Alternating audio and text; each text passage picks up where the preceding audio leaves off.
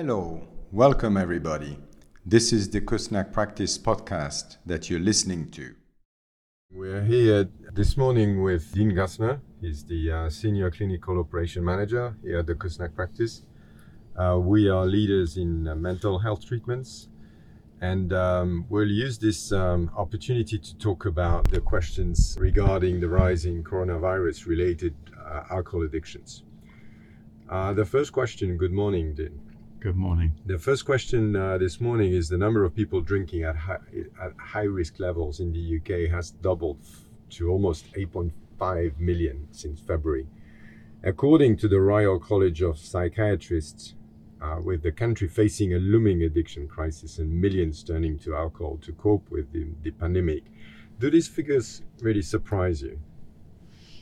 Uh, no, they don't surprise me. I think that um, it's been well documented that the stress on individuals and on communities caused by the coronavirus has led to people suffering from increased depression, increased anxiety, increased general stress levels. These are all triggers to increased alcohol use. Uh, some of the research papers in the uh, Royal College of Psychiatrists report uh, points to the correlation between coping with different kind of mental health stresses and increased alcohol use. So it's no surprise with the stress, global stress that we're experiencing, that people are turning to alcohol as a coping strategy. Right. And uh, what signs should family members and friends look out for to spot alcohol dependency? I'm going to split this into two, two two separate groups of, uh, of, of warning signs. I'm going to talk about some warning signs if someone's drinking too much, and then some warning signs over uh, full blown dependency. So, if someone's drinking too much, likely is they're going to be suffering from a lot of hangovers in the morning. That's something to spot. Uh, they'll be probably drinking pretty much every day and sometimes drinking more than they set out to drink, so drinking more than, than they intended. It may be that they start to get a bit sick because of their their alcohol consumption.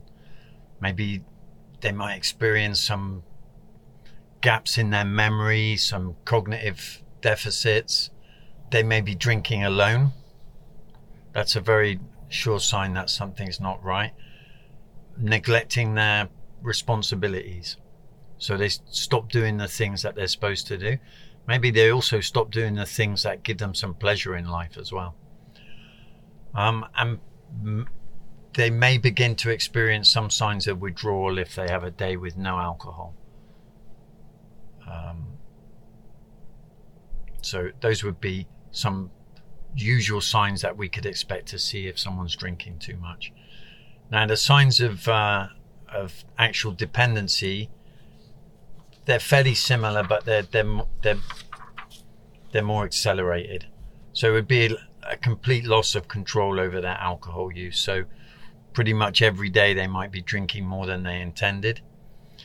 Um, there would be a, a, distinct change in their behavior. Their behavior may become more risky, more aggressive. When, when I say risky, they may, they may be doing some things that might impact on their their personal health or their health of their family. They start to neglect their personal appearance. So they'll start to be a bit unclean, a bit sloppy around their, their appearance and their personal hygiene. They'll drink more, so they'll develop a tolerance. So they'll be drinking progressively more and more to get the same effect. And for sure, if the uh, they will feel withdrawal symptoms if for some reason they don't have access to alcohol. Uh, these withdrawal symptoms can be quite severe. So they might be anything from sweating, shaking, nausea, loss of appetite, to even more dangerous uh, withdrawal symptoms, which can ultimately be uh, seizures. And they may continue to drink despite negative consequences happening all around them. So that might include um, stress or arguments within the family home. it may be harmful consequences to their own health. These would all be sure signs of, uh, of someone falling into dependent use of alcohol. Very good. That's um, that's actually uh, something that we um, we should keep an eye on uh, definitely. And what coping strategies do you think um, individual employ to prevent themselves from falling into alcohol dependency? Then? So there's some fairly simple, proven strategies to help people manage and moderate their drinking better to stop the, the slide into dependency. These are very straightforward. One of the most simple things people can do to change any behavior is to record it. Um, so, to keep a, a drink diary with dates and times and amounts of alcohol consumed this is a, a very, very good strategy to a to record how much you're drinking, so you, so it's measurable, so you can measure the risk. But also, when you start to record something and you you start to see the patterns, we almost begin to moderate of our own accord. Just when we see see what the what the situation is like, I would suggest to have at least two or three days alcohol free per week. Uh, as we talked before about uh, dependent drinking, dependent drinkers usually drink every day. So, giving yourself two to three days with no alcohol, a set target, is uh, it's a good way to, to moderate your drinking. The other thing you can do is to set yourself some achievable goals around your alcohol consumption and let your family know.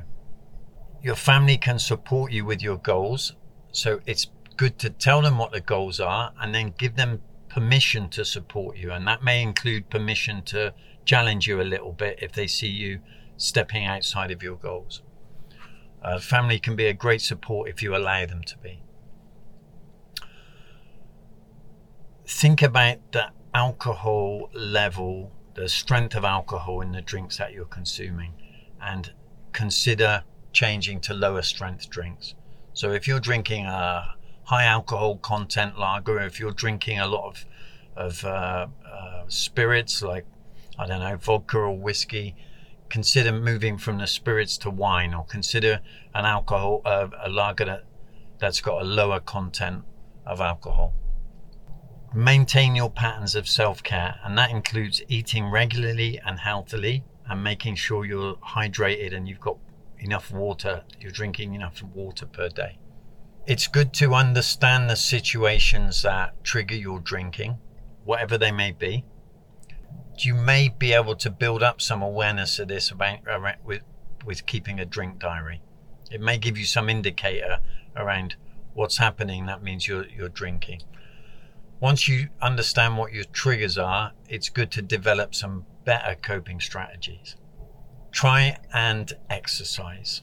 Exercise is a, a, a very good antidepressant, and in times of stress and anxiety and depression, uh, maybe exercise can help keep us balanced and keep us eh, concentrating on our self care.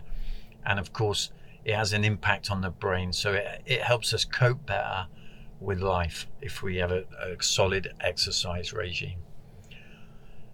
I mean, the last thing I, I would say in this list, which is COVID specific, but actually it's not a bad idea for for the whole time, is to cut down on news consumption. There's a lot of news around at the moment. It's usually full of stress, so they're telling us how bad the situation is. Uh, they're talking about the, the economic cost of COVID. They're talking about second waves. It's on a loop. It's on every channel. It bombards us, and um, you know it's it's the reality of uh, of media coverage of any event like this is they rarely give you the good news stories because they don't really sell newspapers. So we're just bombarded with bad news. And this will increase levels of depression and anxiety, and we don't need to see it all day. I'm not saying don't watch the news, but don't watch it all day long. Just watch one news program a day. and uh, and leave it there. So that would I would say that that's just some simple coping strategies for people to um, be able to manage their alcohol intake a little bit better during these difficult times. Well, thank you for this, uh, Dean. This is uh, really down to earth, uh, easy to to follow. Um, obviously, quite difficult in these uh, times of anxiety, as you said. So you expect basically the figures to rise further as the stresses increase and with the continuing job losses and new waves of the virus, right? Uh, what sort of treatments do you recommend for those suffering with alcohol dependency then?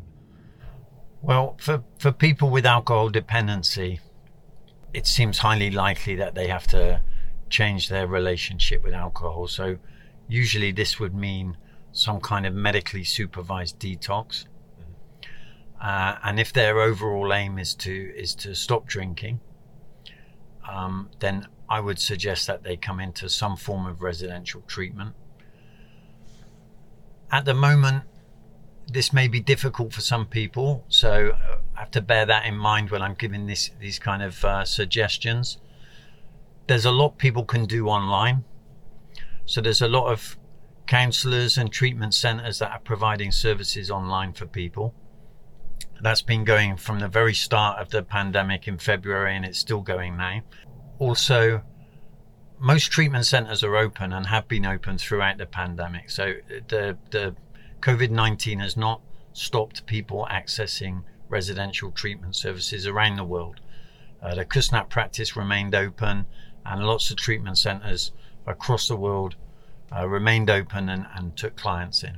But if someone doesn't feel comfortable leaving their country or leaving their setup, then they can access online services, online uh, mutual aid groups, uh, online individual counseling, uh, maybe in their local communities there may be services that they can access uh, just to just to help them in their initial phases. Um, for sure, if they're thinking of stopping drinking, they need some medical supervision around that. Good. Um, well, this basically uh, concludes our our exchange today. Thank you very much, Dean, uh, for your um, for your thoughts and for your um, advices to to our listeners. Uh, we are here at the Kusnacht practice um, as the global leaders in uh, innovative care services. I am Philippe Rovere, the global sales and marketing director. Um, my role today was to bring close to you the kind of um, uh, problems uh, that we see increasing with the COVID crisis and um, trying to bring this to what we can propose uh, in terms of treatments. Uh, we offer a unique combination of medical expertise to address your mind and body challenges. Dean, thank you very much. Thank you.